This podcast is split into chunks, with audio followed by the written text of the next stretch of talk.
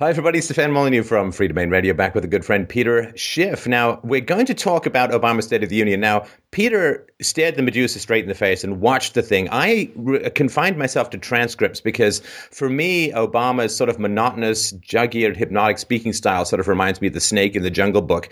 So I can't stare directly into his eyes. I get those like spiral vortices and lose my soul to socialism. So uh, Peter had the direct, full-on frontal experience, I assume, without much medication other than a couple of scotches. So we're going to chat about the uh, State of the Union and also a little bit about what the Fed's doing and what the economy looks like coming up for those of you with portfolios who are currently enjoying these shrill, shrill screams of your stock prices going up and down. This might be worth uh, hanging in for. So, um, uh, just a, a, note about where you can find uh, Peter's vital statistics. Uh, as you probably know, financial broker and dealer, author, frequent guest on national news. He's the host of the Peter Schiff Show podcast, CEO of Euro Pacific Capital, chairman of Schiff Gold, Schiff Gold, S C H I F F Gold.com, SchiffRadio.com, and EuroPAC.com. Thanks, Peter. Good to chat with you again. Uh, thanks for having me on your podcast. So, what's um, what were your thoughts about the uh, the state? It's his last State of the Union, uh, he opened with a joke, which I can't imagine Churchill doing, uh, but uh, you know he's like the lounge well, act. What, what did you get out of his? Well, State he opened with a joke. He closed with a joke. The entire State of the Union address was one big joke. Unfortunately, the joke's on the United States, but you know, completely clueless as far as I'm concerned. Probably the most clueless uh, State of the Union address ever delivered. You know, at least when George Bush delivered his final State of the Union address in January of 2008, and of course, this is the year where everything fell apart while he didn't come out and you know and say, "Look, we're about to have a crisis," he at least acknowledged that the economy was slowing, that there were some problems, that the voters you know were rightly concerned, and that he was trying to do something about the economy to try to stimulate it. But Barack Obama tried to pretend that everything is great. That like we have this fantastic economy that's the envy of the world. It's the strongest economy in the world. We've created all these jobs. Everything is is fantastic, and the reality is it's a disaster. And voters know that. The public knows it. That's why Donald Trump is so popular, even among Democrats. Apparently, 20% of Democrats say they vote for Trump. And the reason guys like Bernie Sanders are so popular, because the economy is rotten. Most people know it. And Barack Obama was trying to convince people that they're wrong, that if you think the U.S. economy is in decline, there's something wrong with you. And he tried to say, look, the only thing is the economy is changing. Like, what's changing? There's nothing changing except that it's getting worse, if, unless you want to count getting worse a change. Now he says that he um, cut the deficit by seventy five uh, percent. Actually, he referred to, he referred to it as plural. Uh, but as far as I remember, didn't he blow up deficit spending just as he got in office, yeah. and then blamed it, of course, on Bush? So the fact that he's cut his wildly inflated. Um, uh, uh, deficits seems to me like you know if I double my drink intake from five to ten scotches a day and then say well I'm back down I mean it's uh, it's still high, uh, yeah. and I think that was you sort know, of lost on a lot of people. You know, there's a there's a Yiddish word called chutzpah, and right. you know if you if you look it up, the, the classic way to explain chutzpah is a guy's on trial for murdering both of his parents, and he pleads for mercy to the jury on the grounds that he's an orphan, right?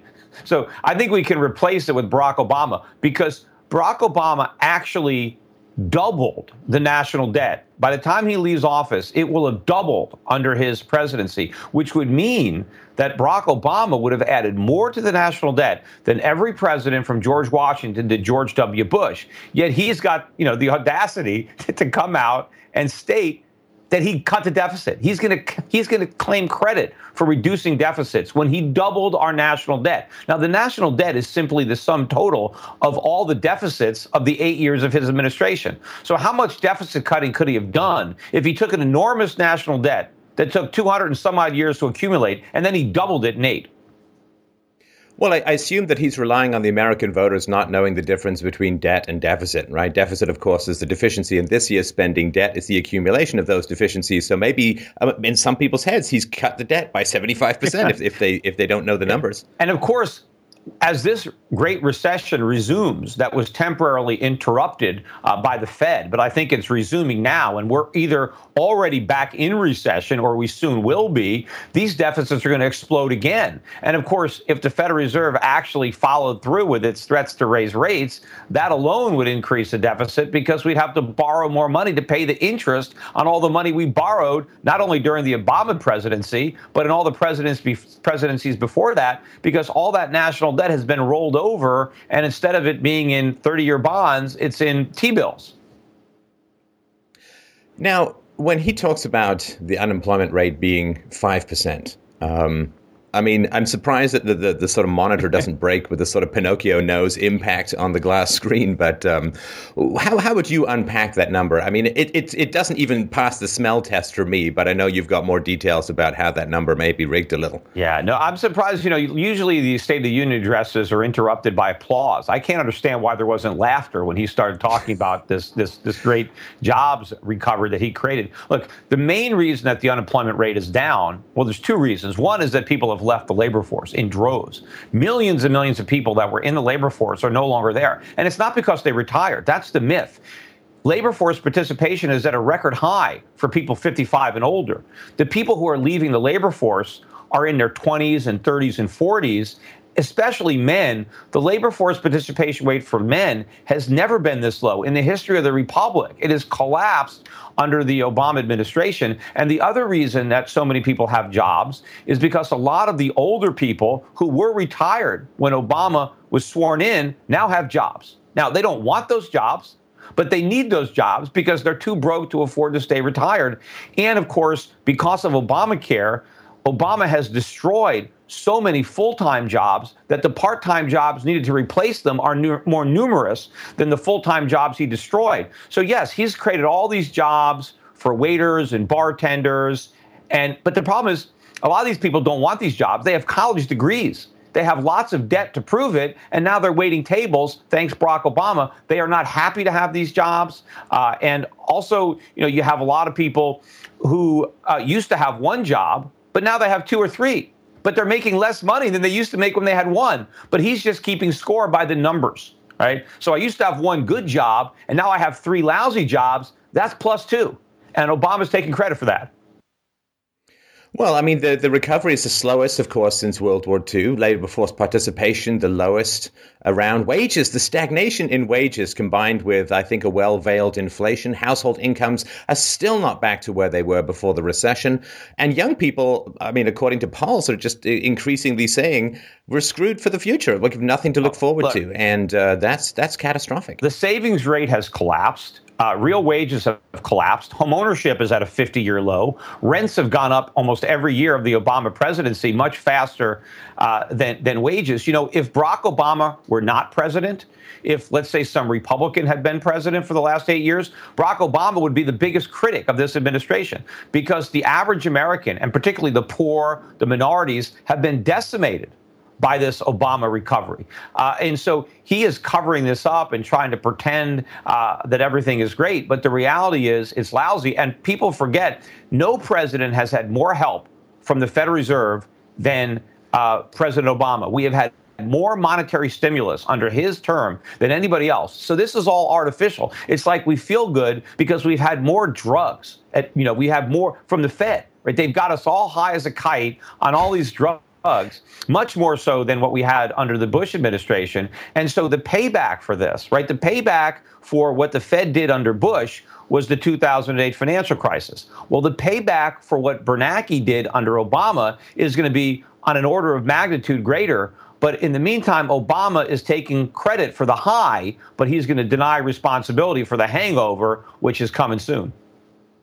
So he said and this is more for the listeners who don't know this history, which we've talked about before. But he said food stamp recipients didn't cause the financial crisis. Recklessness on Wall Street did. Now, uh, um, there's a great uh, analogy uh, that that's been put out, which saying, you know, like greed on Wall Street, recklessness. Well, Wall Street has always been greedy and always been reckless, just like all human beings uh, have been. Tom Woods said that, that blaming the financial crisis on greed is like blaming an airplane crash on gravity. Gravity's always been there, something else must have changed.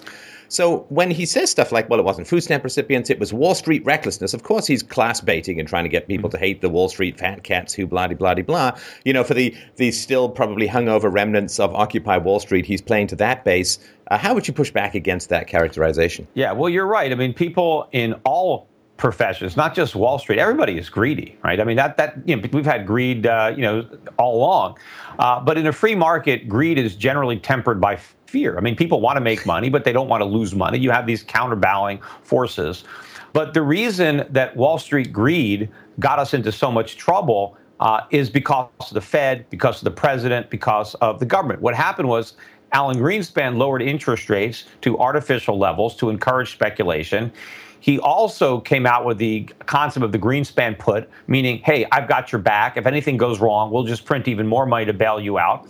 And then you had the government encouraging reckless behavior through the tax code, uh, through the regulations, the moral hazards surrounding uh, government guaranteed bank accounts. Uh, people act recklessly when the government removes the negative consequences from their behavior. I mean, now even more so with all the too big to fail ideas. Uh, and so all the recklessness on Wall Street is because of recklessness in Washington from the Fed, from the Congress, from the White House. So if you're going to blame the financial crisis on Wall Street, you've got to pin the blame on what caused Wall Street's reckless behavior in the first place, which is the very same policies that Barack Obama has embraced and the very same monetary policies that first Ben Bernanke and now Janet Yellen have embraced. So the next crisis that's coming, that's going to be much worse than the one in 2008, it's got the same cause. But of course, the people that caused it are going to try to point their fingers at the so-called, you know, fat cats on Wall Street so they can make up more excuses to take over more control of the economy and take more of our money.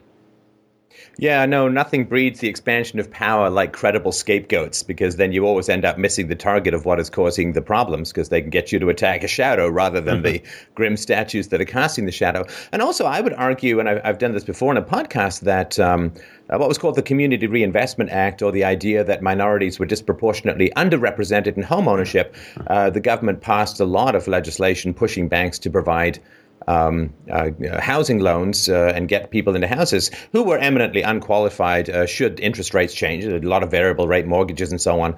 And so, you know, some of the race baiting that Obama is kind of famous for, which he alluded to, I think, later in the speech, given that race relations in the U.S. are at the lowest ebb in decades, uh, I think that that kind of race baiting as well. Like, well, the only reason that mm-hmm. blacks aren't getting into houses is because banks are racist, even though the black banks actually gave mm-hmm. black loans to blacks at lower rates than, than other banks. Yeah. I think that kind of race participating has been um, it's, it's, causing a lot of economic problems as well. Well, it also shows the hypocrisy because on the one hand, Obama will say that, well, people on Wall Street is greedy, right? The bankers are all greedy. Well, if they're so greedy, why don't they make loans uh, to black applicants, right? If they if they just want money, right, what you know, why aren't they making these loans? Now, uh, is it that they're more racist than they are greedy? So even though they see a profit opportunity, they don't want the money because their racism is stronger than their greed?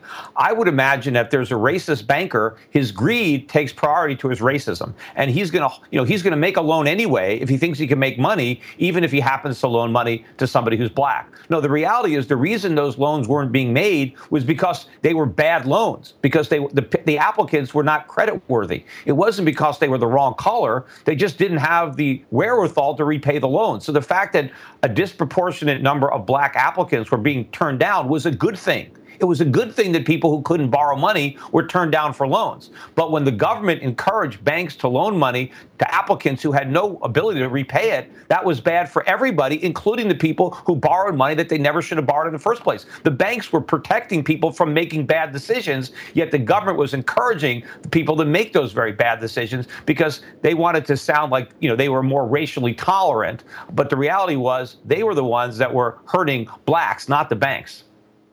Oh yeah, I mean the, the relationship between the Democrats and in particular blacks, but other minorities. Uh, the, the, to me, the Democrats uh, sell the black community in particular down the river because the inner cities have such terrible schools, largely because the Democrats don't want to give up that steady drip, drip, drip of donations from the uh, educational unions, the, the government uh, teacher unions. And so they don't want to have uh, quality pay. They don't want to have merit pay. They don't want to have vouchers. And so they are completely destroying, I would say, minority communities, particularly in the realm of education, so that they can continue to get their donations from the educational unions. Oh, yeah. And then, of course, when you oppose what they're doing in education, you're anti education, you're anti kids, uh, which ignores the fact that the current government system is a complete failure and it costs a fortune. The free market alternatives that people like me, people like you espouse, these would actually solve problems. These would actually bring down the cost of education while dramatically improving the quality of education, particularly for the people in the inner cities who disproportionately are minorities. Oh yes, there's heartbreaking videos. Uh, I think it was called "Waiting for Superman," where you see minorities desperate to get their children into any kind of charter school, and uh, the, the commitment of the parents to wanting their children to get a better education is just heartbreaking to see relative to the options that they have in government schools, which you know are, are reasonably characterized as uh, educational prisons with metal detectors designed by the same kind of people who design prisons and fears of violence and so on. I mean, they really are monstrous.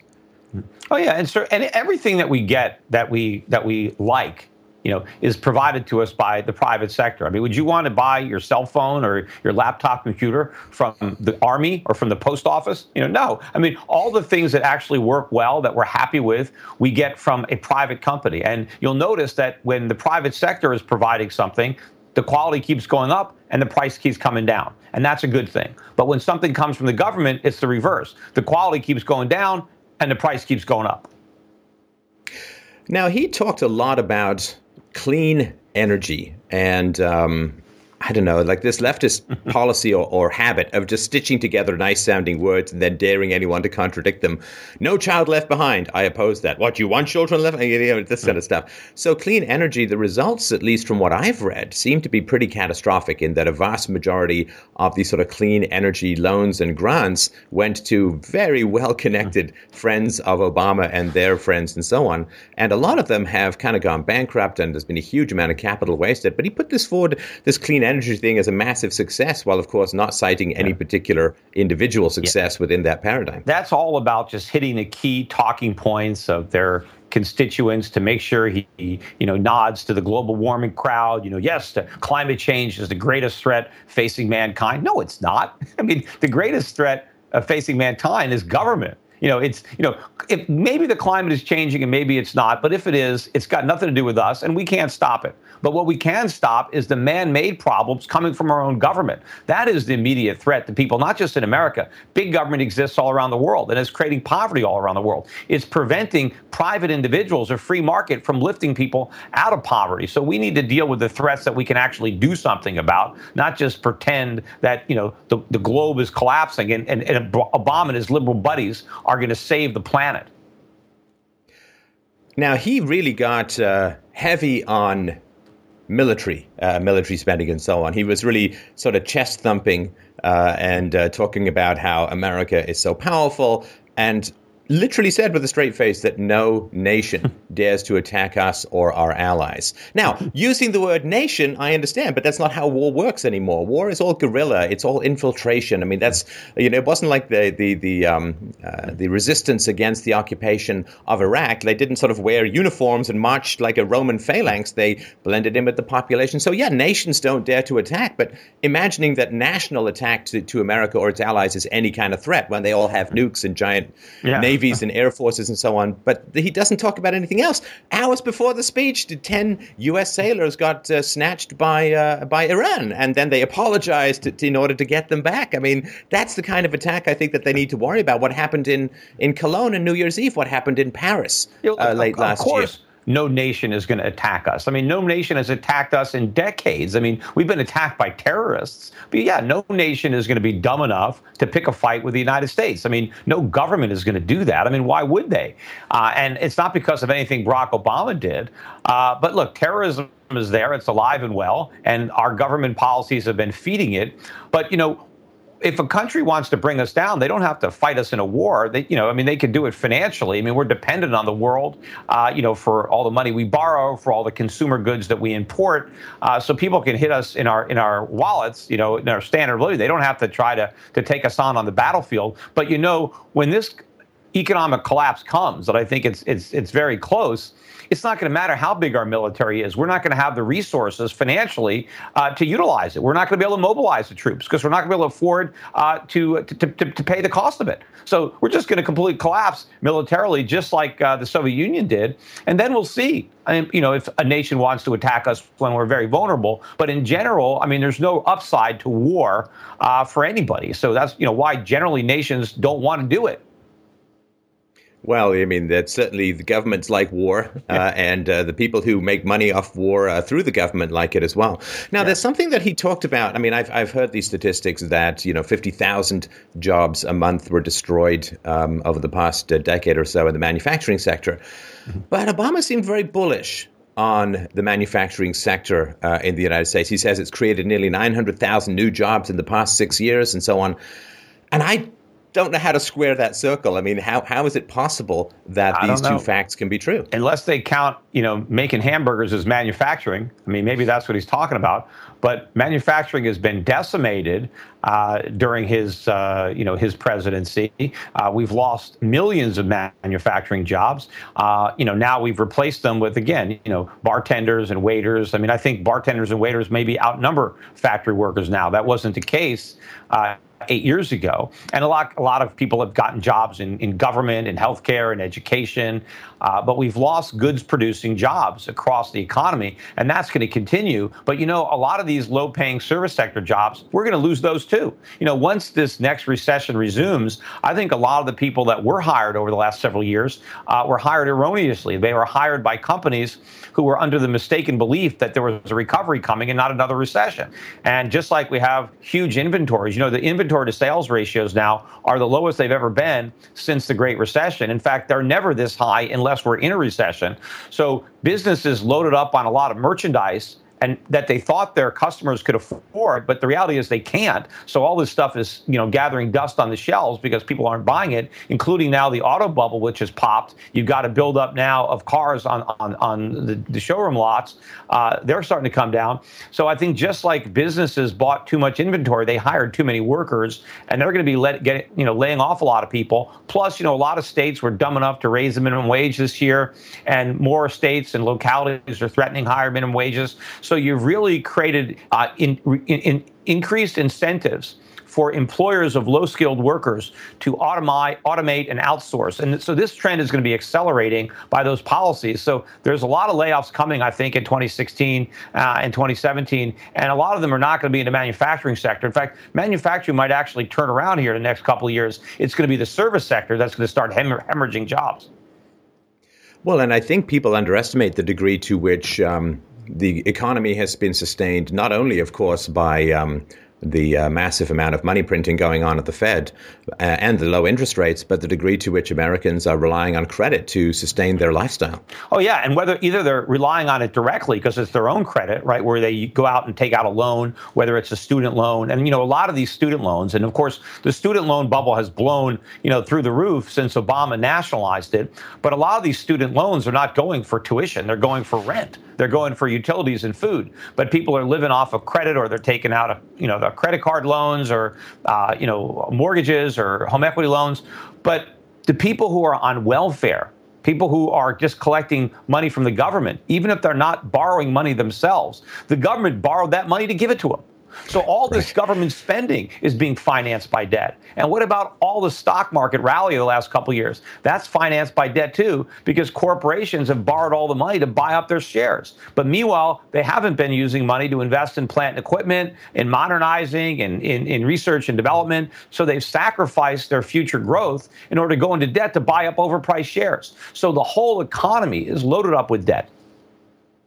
Well, and uh, the degree to which I think America is consuming its prior accumulation of capital. You know, when you talked about the young men who are no longer in the workforce, they dropped out of the workforce. Well, where are they? I assume they're living in their parents' basement. But that's a way of having their parents pay their bills, consuming prior mm-hmm. uh, savings. And I think the result of that has been this I can't remember the number off the top of my head, but some huge proportion of Americans have less than like $100 in the bank or $500 oh, yeah. in the bank. And they're, they're operating without a net. Like one thing goes awry. Like literally, oh, I, I have to get my tires replaced, or a car needs to be fixed, or I got a hole in the roof. I mean, they're done. Yeah, it's not that they just don't have money saved for retirement. I mean, they don't have money saved for everyday, you know, emergencies. They have no rainy day fund. Uh, and in fact, they're already maxed out on a lot of their credit cards. In fact, the way a lot of Americans live is they look in the mail for a new offer where they can transfer their balance to some other card that's going to give them a better a, a better deal. Uh, and so we're all, you know, just one, you know, credit card statement away, for, for, let alone paycheck to paycheck. So, yeah, this whole thing is one gigantic bubble, which is why the last thing the Fed wants to do is raise interest rates in an environment where everybody is loaded up with debt. And even a tiny increase in the cost of servicing that debt is enough to you know collapse everything. I mean, why do you think the stock market is cratering just based on a quarter point rate hike? I mean, rates are still ridiculously low. The problem is they're not as ridiculously low as they were. Like if you are a heroin addict and you are used to this massive amount of heroin, and then your pusher cuts you back a little bit and he still gives you a bunch of heroin, but not as much as you're used to, that's still going to give you a violent reaction because you need what you need. You need your fix to, to, to stay high. And so now that we don't have 0% interest rates anymore, even though they're still low, they ain't low enough. And the fact is, the Fed is threatening to raise them some more. And that's what's really causing a problem because the markets are starting to factor in those higher rates right now. Well, yeah, the degree to which the financial sector has, uh, over the past, um, you know, six, seven, eight years, the degree to which it's adapted itself to basically 0% hmm. interest, you could even argue negative interest rates, that huge amounts of capital and, and human resources and, and practical uh, uh, abilities, and, and everybody's adapted themselves to this particular environment. And the degree to which then the Fed can just change that environment without exposing oh. Uh that massive misallocation of capital, I think is going to really startle people. Yeah, and if you think about what Greenspan did. You know, he brought interest rates down to 1%, and they were only there for about a year, year and a half. And then he raised them, you know, slowly, but over a couple years back up about 5%. So we normalized. Um, but what Yellen did, or Bernanke and then Yellen, not only did they lower interest rates to zero, but they told everybody that they were going to stay there for a long time. And so that gave people the confidence to do things that they wouldn't have done if they weren't sure how long rates would stay at zero. They would have been a little nervous. Hey, maybe I shouldn't do this because the Fed might raise rates. But Bernanke and Yellen said, don't worry, make all the stupid, irrational decisions you want, lever up completely because we've got your back for a long time. And so this has been a party that's been going on recklessly for seven years. And yes, Wall Street is way more reckless now than it was under under Bush but it's not because of the inherent greed of the people on Wall Street. It's because the Fed has upped the dosage of this monetary heroin. And so it's got these people high as a kite, much higher than they were before. And the things that they've done in this environment are far more worse. And so the U.S. economy, as screwed up as it was in 2000, 2008. And that financial crisis was the market's cure for that problem. The market was trying to fix all the mistakes that were made while rates were too low. And that's a painful process. But now, far more mistakes were made because rates were much lower for much longer. And more importantly, the borrowers were reassured that the rates would stay low for a long time. The mistakes that we've made dwarf the ones that were made uh, during the housing bubble. And so the market's fix, the correction process is much deeper and much more painful because we've dug ourselves into a much di- deeper ditch. And you can thank President Obama, he presided over it, and you can thank the Federal Reserve. Well, I mean, if you uh, you know if you and I are in Vegas, uh, we had dinner there a couple of years ago. We we go to a casino, and I know you've got this terrible gambling habit, you know, in this theoretical scenario. And I say, Peter, don't worry, man. I'm going to cover all your losses. You get to keep all of your winnings. And then you go crazy gambling. I mean, who's going to blame you? It's the environment, it's the situation. And of course, in this case, it's the addiction to power that drives this stuff. Yeah, I mean, the, the government creates this moral hazard. They create these incentives. I mean, this was going on in real estate when they were encouraging, you know, low down payment or zero down loans. I mean, sure, people will gamble with somebody else's money because they've got nothing to lose and everything to gain. But that is something that is a creature of government. It's not a creature of the market. The market would never create something like that. It takes government to stack the odds uh, so much in one direction. So let's talk a little bit about um, some of the stuff we touched on uh, over the conversations for the last year, Peter. And one, of course, was that um, your position, if I remember it correctly, was something like this: the uh, Federal Reserve at some point is going to have to raise interest rates because when they keep interest rates down at zero, they are openly admitting to everyone on the planet with a computer uh, that the American economy is terribly weak, and so it's going to get hard to sustain the fantasy that the American economy is improving if they have to keep the interest rates at zero. On the other hand, if they raise interest rates, they will reveal the structural underlying weaknesses of the U.S. economy um, by showing the kind of stuff that's showed up uh, in the stock market since the um, since the uh, new year. So I wonder if you can talk about that a little bit. Yeah. So what I said, the, the, the middle ground that the Fed was walking to try to have their cake and eat it too, was to keep talking about raising interest rates as if they were actually going to do it. Right? Keep pretending the economy was strong enough for a rate hike, but not actually raise hikes, raise rates, and then prove that it wasn't. And in fact, that is exactly what they did for all of 2015 until the very last minute, until the last meeting of the year. Now, the Fed had been bluffing, in my opinion. They had been talking about how they were going to raise rates before the year was over because the economy would be strong enough. But they didn't do it in June. They didn't do it in September. They didn't do it in October, November. Here it came December. There were two weeks left of the year. And if the Fed didn't pull the trigger, the markets were going to start to worry hey, wait a minute. What does the Fed know? Maybe they weren't being candid, or maybe the Fed was wrong. They thought the economy would be strong enough for a rate hike, but it must not be because they didn't hike rates.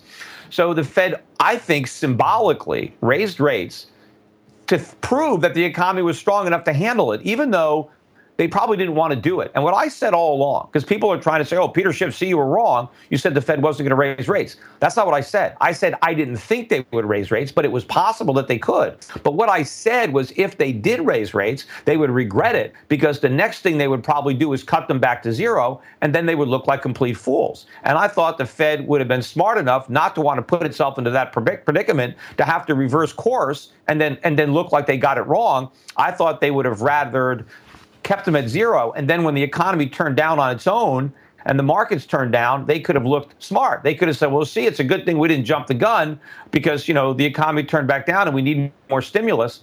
When they have to go back to zero and launch QE4 after just, you know, basically declaring the patient healed and raising interest rates and say, hey, everything is great, and then to have to cut them right away, uh, they're going to look ridiculous. Now, they're going to try to come up with some excuse as to why nobody could have known this and everything was fine, but something happened in China or something happened with oil or something happened somewhere in the world. But they're going to find something to blame it on so that they can try to save face. But I don't think the markets are going to buy it next time.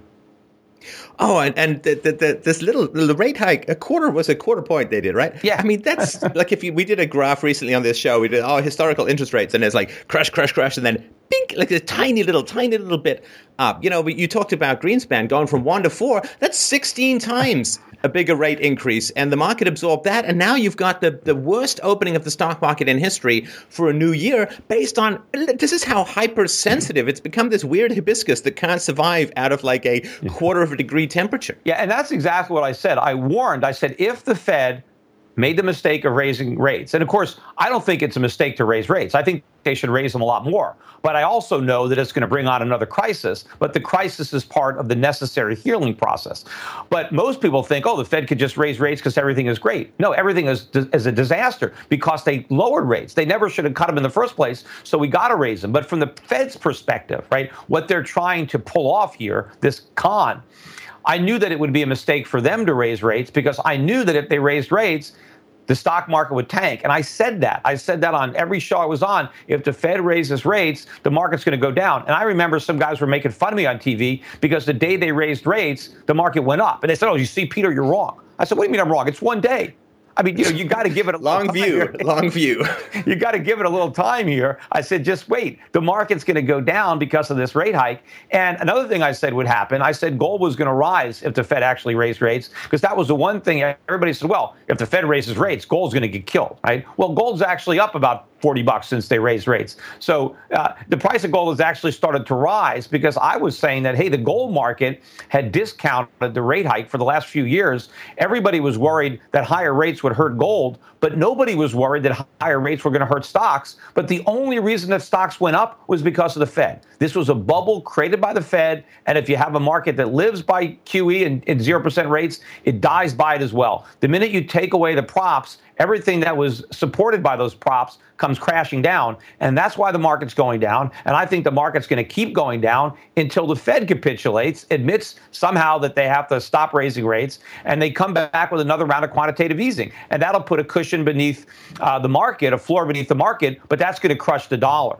because to save the market, they have to sacrifice the dollar. And that is the real crisis that I think is coming this time. It's not just a currency crisis, it's a dollar crisis. And the fact that the dollar has risen so much in the last few years is just going to make that crisis that much more spectacular because the dollar is going to have a much bigger fall because it's going to start from a much higher level. Well, yeah, and I would argue that the price of gold is going up not just because the Fed raised the rates, but because the Fed raising the rates exposed such an underlying weakness in the U.S. economy that people are looking for something more tangible as a value. Mm. Yeah, and people are still in denial. They still don't get it. But, you know, this is how it was when the, the dot com bubble burst in 2000. People didn't get it then. They thought it was contained to the dot coms. And then, of course, a year later, the S&P rolled over and the, and the Dow rolled over, and we were in recession. And then the same thing happened when the real estate bubble burst, they said, oh, don't worry, it's contained to um, a subprime and it's not going to affect the overall economy. And they were wrong then. And now they're wrong again. They're saying, well, it's contained to manufacturing, it's contained to China, uh, it, you know, it's contained to oil, whatever they want to blame it on, it's not. This is a huge problem. And the powers that be are dismissing it, they're rationalizing it, and of course, they have a vested interest to do that, but it's all going to collapse again. And then when it does, it's going to be, well, nobody could have predicted this. Gee, this is totally out of left field. It must be too much reckless greed. We must need more regulations. We must we need, we need to give more power to the Fed. You know, that, that's what they're going to blame it on. Right, right. Now, uh, somebody I know you know, Mike Maloney was on the show recently. He was talking about I'd like to expand upon this because I think for my audience and your audience who's interested in, in sort of physical ownership of gold, paper contracts for gold versus the actual amount of gold available for physical delivery. I mean, the, the ratios there seem to be like completely mental. I wonder if you could help people understand that uh, having the piece of paper is not yeah. quite the same as having yeah. the thing itself. I mean, there's gold is pretty scarce as far as uh, elements go, as far as you know resources go it's very scarce. That's one of the reasons that it's so valuable, is because there's not a lot of it. But there's a lot of paper, right? There's no limit to how much paper they can create. And so there's the physical market for gold, which is what I deal in at Schiff Gold. We sell people actual gold. We have to take the gold bars or coins, put them in a box, and actually deliver them to our clients, right? So we have to actually have gold. But most of the gold that is traded doesn't exist. It's just a piece of paper. It's people betting on the direction of gold and you, you have at least 10 times people betting on where gold is going to go, they're actually buying and selling gold. But here's the key when somebody buys a contract for gold, they buy gold, the person who sold them that contract, even though they don't have any gold, technically they are obligated to deliver the gold if the person who bought the contract decides he wants delivery because all these contracts are deliverable except nobody ever takes delivery right so people are buying the gold that don't actually want it and the people who are selling the gold don't actually have it but what happens if people who actually want the gold end up buying these contracts? And then when the contracts mature, instead of just rolling it over to some other contract, they just send a notice to the other side that they want their gold. Well, where is the other side? Where is the short going to get that gold? It doesn't exist. So when all the people who have sold gold contracts that have no gold have to try to buy gold to deliver to the counterparty who now wants this gold, the price is going to skyrocket. And this is going to happen eventually. The fact that it hasn't happened already, you know, it's just a matter of time. I mean, this is an accident waiting to happen. And, you know, what's that, ex- the, the, expression, uh, Murphy's Law? Anything that can go wrong will go wrong. This can go wrong, and it definitely will. Yeah, it sort of reminds me that's a very old Steve Martin bit. I think it's from the 70s or 80s where he's, he's trying to impress some woman and he's pretending to be this pickup artist and he says, you know, yeah, I bought uh, I bought cardboard when it was only 2 cents a ton.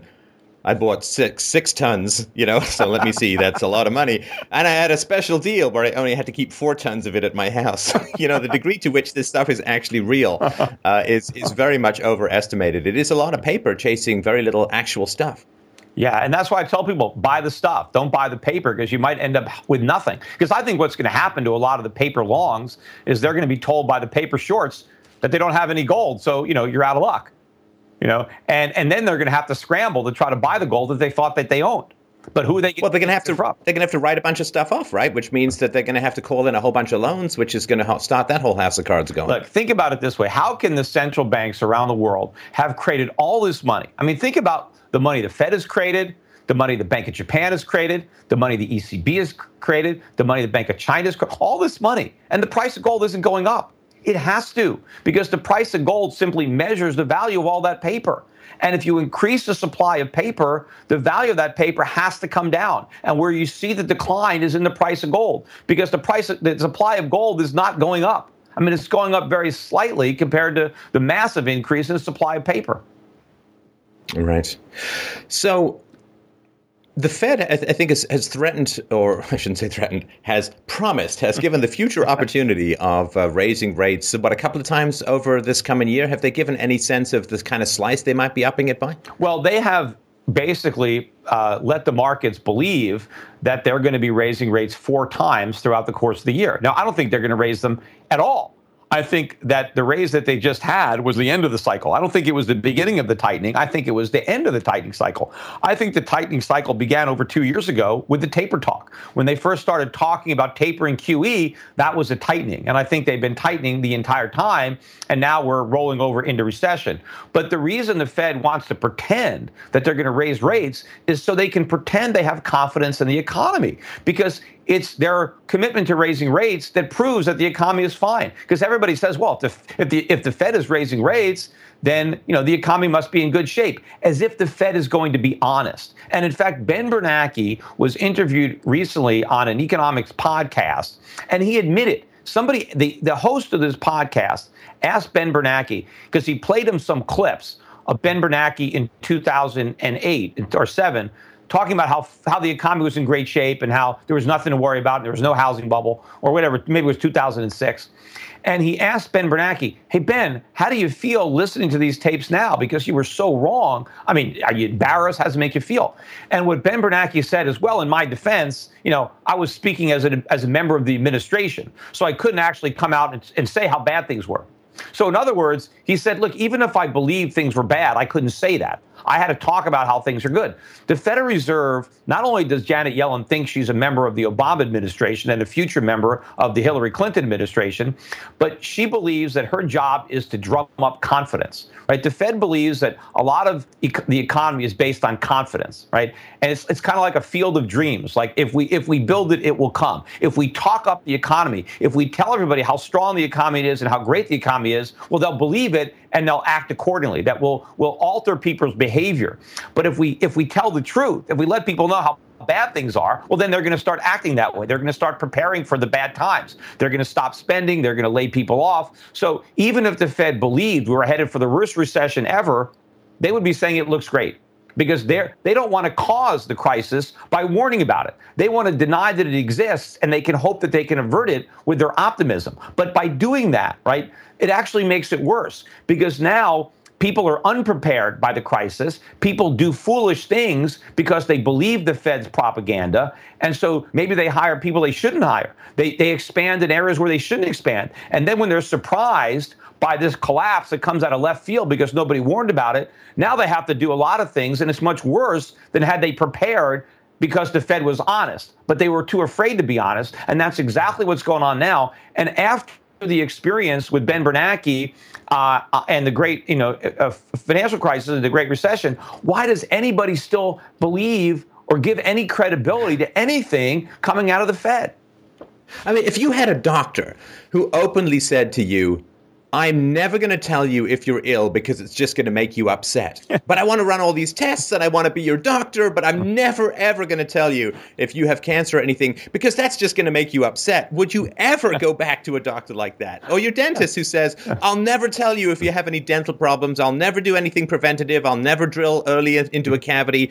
I'm just going to wait until your teeth come out your nose in some sort of tentacle fashion. I mean, you would never have anything. So the people who are in charge of your life, your savings, your business, your entrepreneurship, your dreams, your skills, your training, your mm. education. All these people are directly committed to lying to you yeah, well, for the sake because, of their own political advantage, and they're not even. Yeah. It's not even a hidden agenda. That's because they need your vote, and because they want your vote, they don't want to deliver the bad news. You know, they don't want to tell you what, what it is. So they're going to pretend that you're that you're everything is great, so that they can they can stay in power. And maybe even the Fed, you know, because doctors. Let's say if a doctor thought you had a disease and it was incurable. If he believed that psycho, you know, psychologically that if you didn't know you were sick, maybe you would live longer, but that if you knew how bad your hmm. prognosis is, your state of mind would actually hurt you, so that you could see that doctor rationalizing, not telling you how sick you are you know? But i mean and, and maybe that's how the fed looks at it. Like gee the economy's in really bad shape but we can't let anybody know because then it's going to be even worse you know, except so, it's it's illegal to, to, for a doctor to know you're sick and not tell you. They have that Hippocratic oath, which would be nice. I, w- I want like a, a uh, sort of Keynesian oath, uh, sorry, a, a, a, von Mises oath or something like that. Economists have to say because, of course, if you're sick, you, you, you want to you know not waste your time. You know, maybe you won't watch uh, you know season four of Homeland if you know you're going to die in six months. Maybe you'll go take that world trip you've always wanted to. You got to get your affairs in order. You so the idea that you're going to withhold that information even from a sick person while you can at yeah. least sort of understand that but of course, ah, like I wouldn't want a doctor like that. Is that we've got a disease that's curable, except the cure is unpleasant, but it will work. But the fact that the Fed is not letting us know how sick we are, by the time we find out, it's going to be too late for the cure. We're going to, we're going to, you know, we're going to be dead. So, the people who are listening to this, they're going to go out among the muggles, right? They're going to go out among the people who get their news from the mainstream media and so on. And, you know, they're just cute kittens in the next three minutes and is it going to rain kind of thing. What, what speech would you want to put into their mouths? Um, because I think now is the time. It feels, I was saying this uh, the other day, I was on um, another show, and I was saying, like, it feels like events are kind of accelerating faster and faster. And I think this is going to be kind of a make or break year for the future of freedom. So I'm really trying to encourage people to be proactive. Don't wait for disasters and then trying to explain them away, but prepare people for what's coming. Prepare people and have them have the right moral and economic and philosophical and rational framework in place so that when these disasters do hit, they're not surprised, they're not freaking out. I mean, they may, but at least they'll know the actual causes behind it. So, what kind of speech would you offer people up to, to make their next dinner party as uncomfortable but productive as possible for those well, around them? I know from having had these types of conversations at dinner parties in the 1990s about the dot coms with a table full of people who owned internet stocks or about real estate uh, you know, back in 2004 and five and six, when everybody but me owned multiple properties and I was renting my primary residence. Not only did I not own any real estate as an investment, I didn't even own the place that I lived. And I got into more arguments with more people who had, you know, they drank all the Kool Aid, and the last thing they wanted was, you know, for me to rain on their parade, right? Uh, but I was trying to help people by telling them the truth and most people didn't want to know the truth. They wanted to you know continue to believe the myth like you know the people in uh, in, in, in in that movie um, you know where they were you know what, what, what, the Keanu Reeves movie um, oh the Matrix? Yeah the Matrix where you know yeah yeah. yeah I mean you know I mean waking up to reality that you're a battery and you're living in this morbid world, it's much better than you know living in that fantasy world that the computer computers created. You know, I mean, it's a much better place to live. And so people didn't want to wake up. They didn't want to take that pill and, and, and wake up to the reality. They wanted to stay in the fantasy. But ultimately, it's a mistake to do that. And you know, I try to encourage people uh, to do the right thing, and it's very difficult because when I tell people to do the right thing, I'm telling them to do it early. And the the problem that I see gets bigger and bigger as I'm preparing for it. And so until I'm proven right, the outside world, it looks like I'm wrong. And sometimes the people who follow my advice for a while begin to question it because when I told people to sell their houses in 2004 and 5, they kept going up for a while. Or when I told people to sell their dot coms in 98 or 99, they kept going up and they thought I was wrong. But eventually, when those stocks went to zero, I was right. Or when the housing market collapsed. So this is still a great time for people who you know listen to, to your show or their friends to do something now before it's too late. And believe me, there's not that much time left. I mean, I'm early, but I'm not nearly as early now as I was a few years ago. The dollar's had this huge sucker rally, probably the biggest suckers rally ever, gives people this one last window to escape, to take your dollars, buy some gold, right?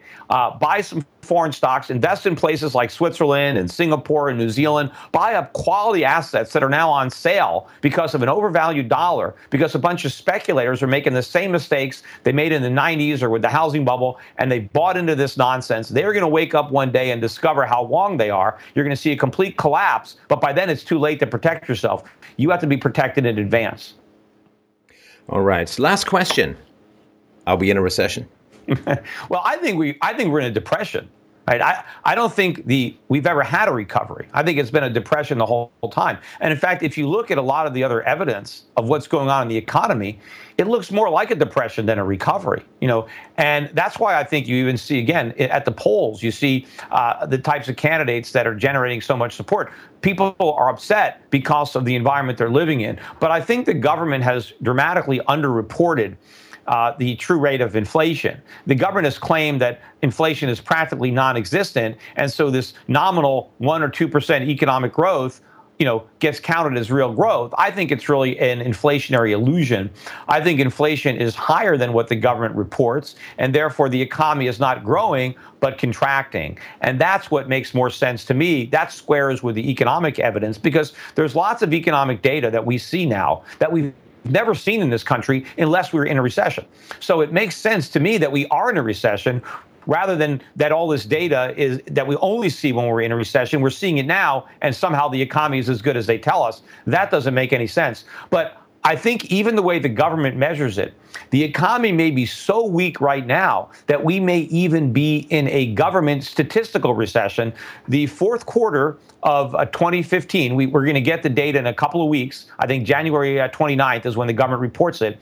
The Atlanta Fed is currently forecasting 0.8% economic growth for the fourth quarter, which is barely above zero. It's possible that the fourth quarter could end up being negative by the time they fully revise it. I think that even if the fourth quarter is slightly positive, I think the quarter we're in right now, the first quarter, which is starting off with the biggest collapse in stock market history for the month of January, um, that the first quarter of 2016 is going to be a negative quarter. So we're either we're halfway in a recession or fully in a recession. So which is why I think that before middle of next year, the Fed is going to have to come out with an economic stimulus. They're going to have to lower rates back to zero. They're going to have to do QE4 because the last thing they want is voters going to the polls in September, in November rather, in a full-blown, you know, massive financial crisis, recession again. That's going to destroy the entire Obama narrative. So they're going to have to do something to try to keep the wheels from falling off the bus uh, before November because Janet Yellen doesn't want to do to Hillary Clinton, let's say, what uh, Ben Bernanke or you know, Alan Greenspan did uh, to John McCain. I mean, when that bubble blew up, while Bush was still in Dodge. He was still president. It all got blamed on him, and then it was all saddled on McCain. McCain had no chance. I mean, it didn't matter who the Republicans nominated. They have a reincarnation of, of, of, of, of uh, Ronald Reagan. It wasn't going to matter based on the baggage that the Republican carried because that bubble blew up on George Bush's watch. Watch. So they don't want this bigger bubble to blow up while Obama is still the president because they want, you know, or at least while before the people vote, uh, because uh, Janet Yellen is a very partisan uh, Democrat, and obviously, if Ben Bernanke viewed himself as part of the Bush administration, she clearly views herself as part of the Obama administration, and she wants to continue in her job. She wants Hillary Clinton uh, to. Um, uh, you know, to nominate her, or for some reason, if it's not Hillary, if somehow Bernie Sanders ends up making it because Hillary Clinton gets indicted and we end up with, with Bernie Sanders. I mean, you know, she wants some Democrat in office to reappoint her because I don't even care. I don't care who the Republican is. They're not going to reappoint Janet Yellen. I'm sure she knows that. And, and so she's doing everything she can to keep her team on the field so she stays in the game. And it's one of the very many things that makes current democracy a complete lie when you have very partisan people pulling and pushing on the, the, the, the biggest levers that run the economy and people's sense of well being and security and there's the value of their savings and their possibility of having a job.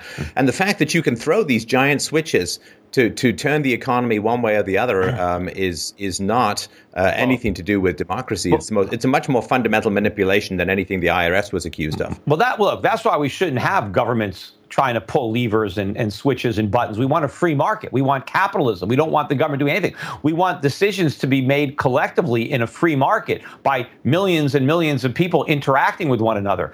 That's how we get efficient allocations in of resources when we have prices that are discovered by a free and unfettered market. It's when the government comes in and tries to micromanage and centralize plan, that's when we get a disaster. And that's what we've been doing. Yet for some reason, whenever government interferes in the free market and creates a problem, they end up blaming the problem on the free market. And the solution is always more government interference, which means the next crisis is going to be even worse. Right, right. All right. Well, let's uh, leave off with, with people who can come and explore. Uh, you have a very informative and easy to digest uh, mm-hmm. podcast.